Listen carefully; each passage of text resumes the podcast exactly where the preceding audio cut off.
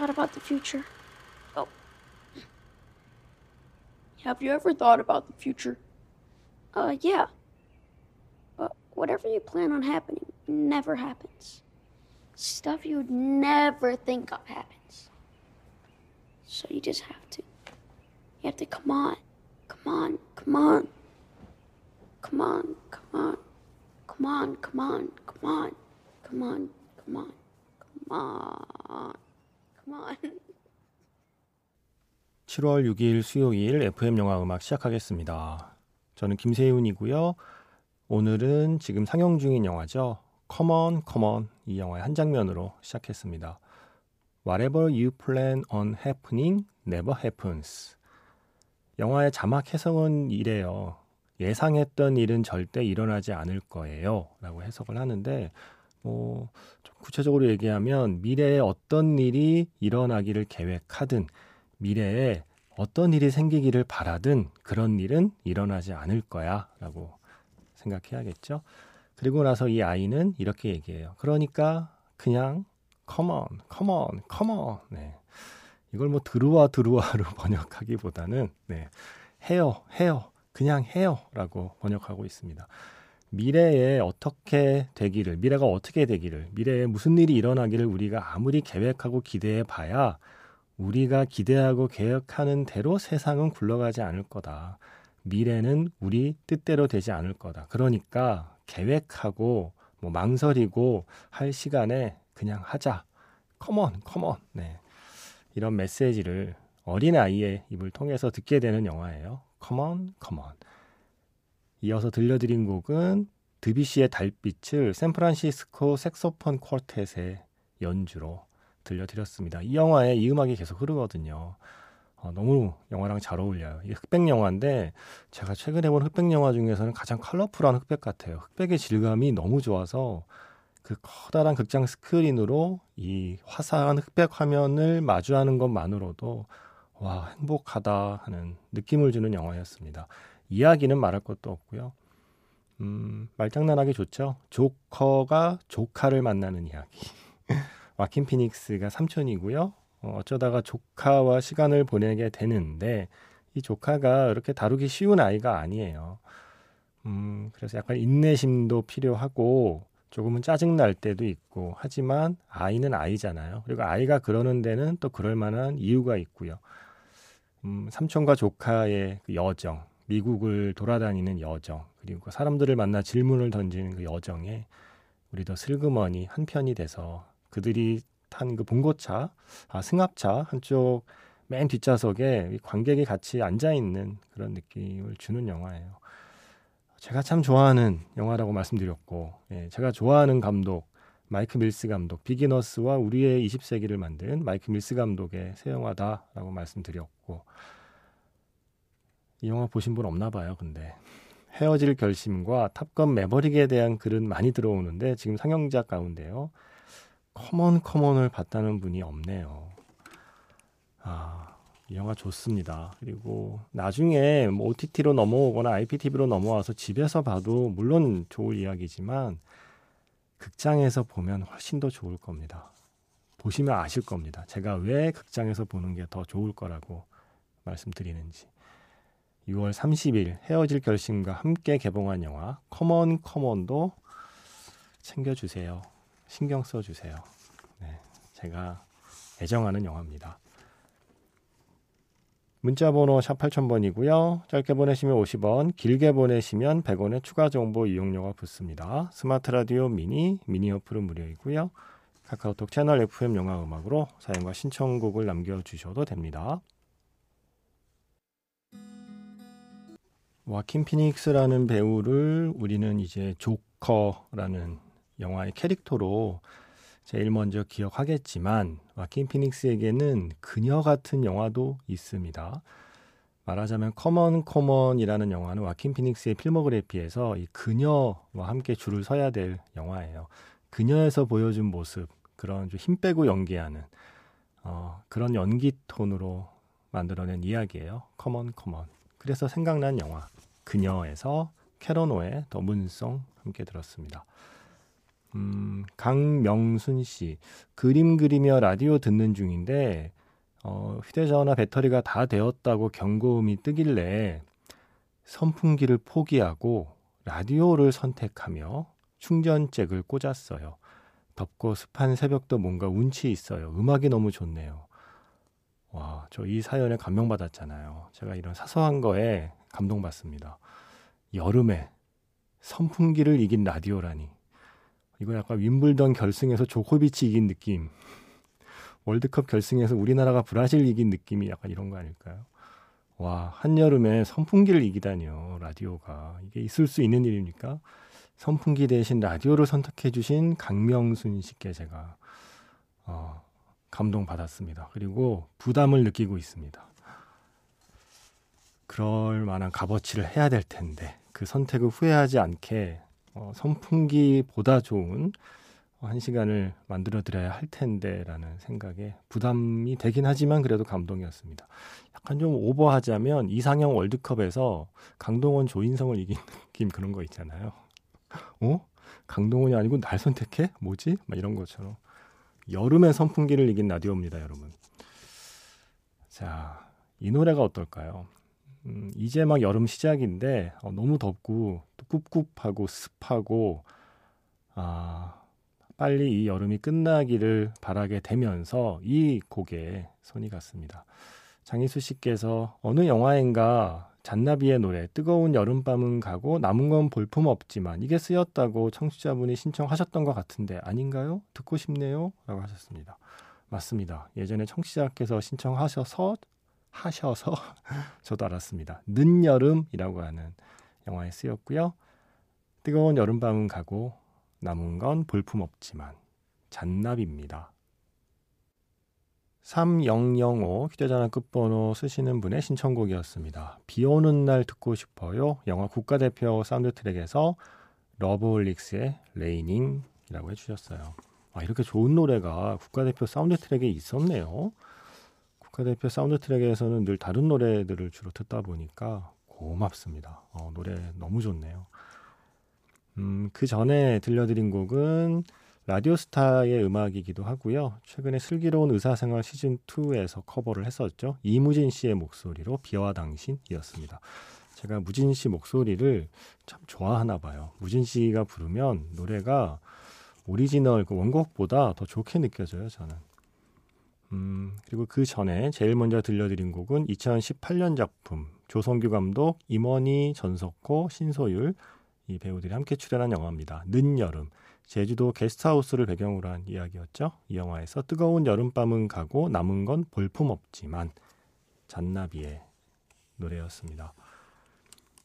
음, 이게요. 요즘엔 원래 비가 오고 나면 좀 시원해지고 상큼해져야 되는데 비가 와서 더위가 가시는 게 아니라 습기를 더하고 가는 느낌? 비가 와도 그렇게 기분이 썩 예, 시원해지지가 않더라고요. 아, 이런 때는 정말 시원한 비를 맞아보고 싶기도 합니다. 비 피해가 있지 않을 만큼, 네, 비 피해가 없을 만큼만 비가 좀 시원하게 와줬으면 하는 바람도 갖게 돼요. 아, 요즘 날씨 어플 열어보면, 네, 약간 답답해집니다. 한 거의 열흘 동안 내내 비 오는 표시되어 있고, 예, 열흘 동안 내내 뭐 최고 기온 한 30도 표시되어 있고 이러면, 헉. 아, 자, 이세라 씨. 저는 대학교에서 학생들을 가르치는 일을 하는데요. 예, 알고 있습니다. 얼마 전에 종강을 했어요.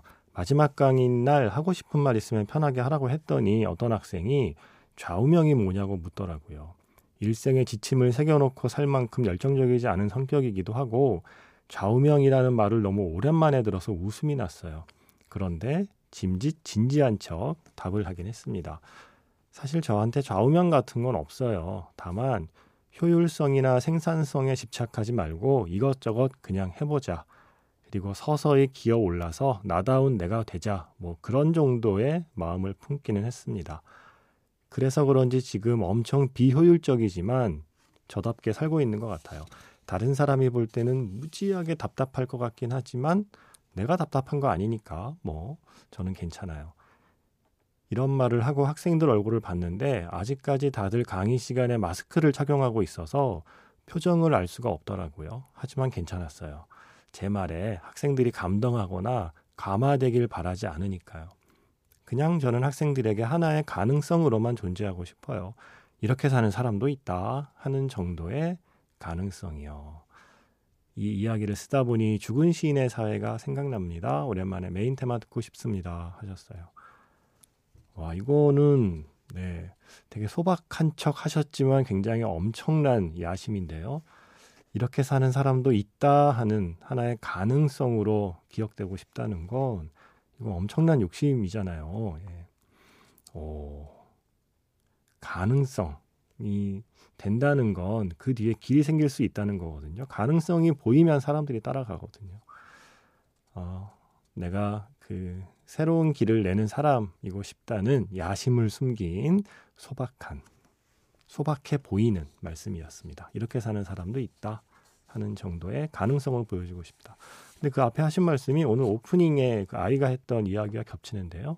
이것저것 그냥 해보자. 네. 컴온, 컴온. 어, 좌우명, 저 뭐 좌우명 없는데. 예전에 무슨 격언이나 속담 이런 거 있잖아요. 그 괜히 좀 삐딱한 성격에 그런 거 괜히 이렇게 되받아쳐서 말 바꿔서 되받아치는 거 한참 재미로 했었어요. 가령 뭐 티끌 모아 태산이다 이러면 티끌은 모아봐야 티끌이다. 예. 종잣돈이 없는데 뭔 태산이 되냐. 뭐 이렇게 뭐 태산이 높다 하되 하늘 아래 메이로다 이러면 태산이 높다 하니 갈수록 태산이다. 예, 이런 말로 괜히 삐딱하게 뭐 그런 거 많잖아요. 일찍 일어나는 새가 졸립다. 음, 그쵸? 또 땀은 배신하지 않는다를 제가 비꼬아서 땅은 배신하지 않는다. 네, 토지는 배신하지 않죠. 돈만 있으면 땅을 사고 싶었어서 그리고 꿈은 이루어진다는 말에 꿈은 미루어지는 것이다. 이루어지는 게 아니라 계속 미루기만 하는 것이다. 뭐 인내는 쓰고 열매는 못 쓴다. 저 맨날 이런 거 만들었어요. 예. 인내는 쓰고 그로 인한 열매는 어차피 내가 쓸 수 없는 것이다. 뭐 이런 거요. 예. 혼자 그런 거 막 만들면서 예. 삐딱하게 세상을 살던 때가 있었습니다. 지금 아 근데 언젠가부터 제가 이뻐런처럼 얘기하는 게 하나 있어요. 예. 굳이 좌우명이라면 누울 자리를 보고 발을 뻗자. 이게 저의 좌우명입니다. 제 삶의 어, 하나의 좀 원칙입니다. 일을 할 때나 사람들을 만날 때 누울 자리를 보고 발을 뻗자. 어, 언제나 분위기 파악을 하자란 뜻이죠. 그리고 어차피 안 될 거, 어차피 허용되지 않는 거 예, 해보겠다고 용 쓰다가 내가 다치는 일은 없어야겠다는 생각에 늘 저는 누울 자리를 재인 다음에 거기에 맞게만 제 발을 뻗으려 합니다. 아, 여러분의 좌우명은 무엇인가요? 좌우명이 있나요? 네. 있으면 가르쳐 주세요. 좋은 거 있으면 좀 나눕시다. 자, 이세라 씨가 신청하신 곡 준비했습니다. 영화 죽은 시인의 사회에서 모리스 자르의 Keating's Triumph 마지막 장면에 책상 위에 올라가면서 O Captain my Captain 뒤돌아서서 나가는 하나의 가능성을 향해서 아이들이 외치던 그 장면 생각하면서 같이 듣고요. 영화 자판기에서 만나겠습니다.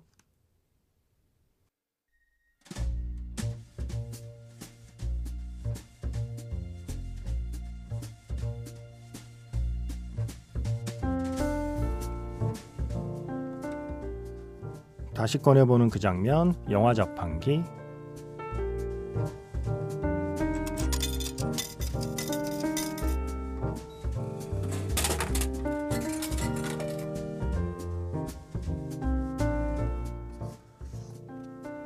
다시 꺼내보는 그 장면, 영화 자판기. 오늘 제가 자판기에서 뽑은 영화의 장면은요, 영화 클래식에서 한 장면입니다. 친구 태수 손에 이끌려서 포크 댄스를 추러 온 준하. 내키지 않는 자리였는데 뜻밖에도 그 자리에서 그녀를 다시 만납니다. 소나기 내리는 여름방학의 추억을 간직한 두 사람. 하지만 태수 앞에서는 서로 아는 척 할 수가 없는 준하와 주희. 포크 댄스를 핑계로 조금씩 서로에게 다가섭니다. 다시 꺼내보는 그 장면 영화 자판기 오늘 영화는 곽재영 감독의 클래식이었습니다.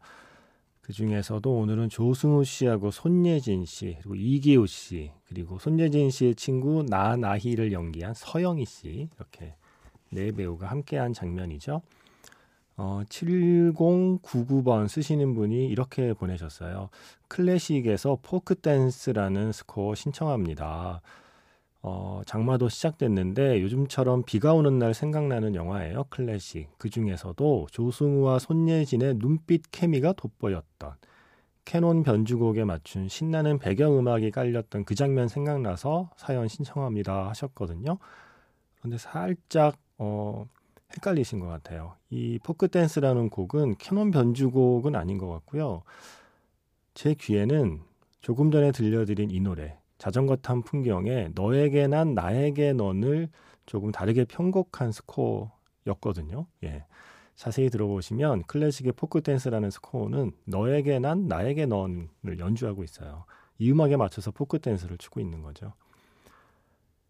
이미 둘만의 추억이 있는데 이 태수하고 주희의 사이가 있기 때문에 아는 척을 못하는 거죠. 준하는 자기 친구가 주희랑 맺어줘야 하는 어떤 그런 상황인 거잖아요, 지금. 그래서 아는 척은 못하고 친한 척도 못하는데 포크댄스 추면서 예, 서로 보고 싶었다. 나도 뭐 이렇게 대화를 주고받으며 눈빛을 주고받는 그 장면이었습니다.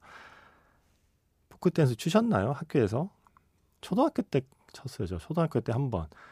여자 아이들이 예, 손을 내주지 않고 새끼손가락만 이렇게 쓱 내밀어서 손가락을 건다거나 그것도 운이 좋으면 손가락이라도 걸고요. 아니면 나뭇가지를 아유 지금 생각하면 너무 어처구니가 없지만 예, 남녀 칠세 부동석이라는 음, 잘못된 가르침을 오랫동안 받고 자랐던 마지막 세대인 것 같습니다. 그래서 나뭇가지를 서로 부여잡고 손을 잡을 수가 없어서 그렇게 운동장에서 포크 댄스를 저, 지금도 저 외쳤는지 모르겠고 출지도 모르겠고 사실 재미도 없었거든요. 어, 이런 상황이라면 재밌었겠죠. 예, 영화 클래식에서처럼 네, 이러한 상황이라면 당연히 재밌었겠지만 음, 재미없는 추억을 갖고 있습니다. 어, 말씀하신 캐논 변주곡 이 곡입니다. 오랜만에 듣죠. 영화 클래식 사운드 트랙에서 캐논 변주곡 파헬벨의 음악 듣겠습니다.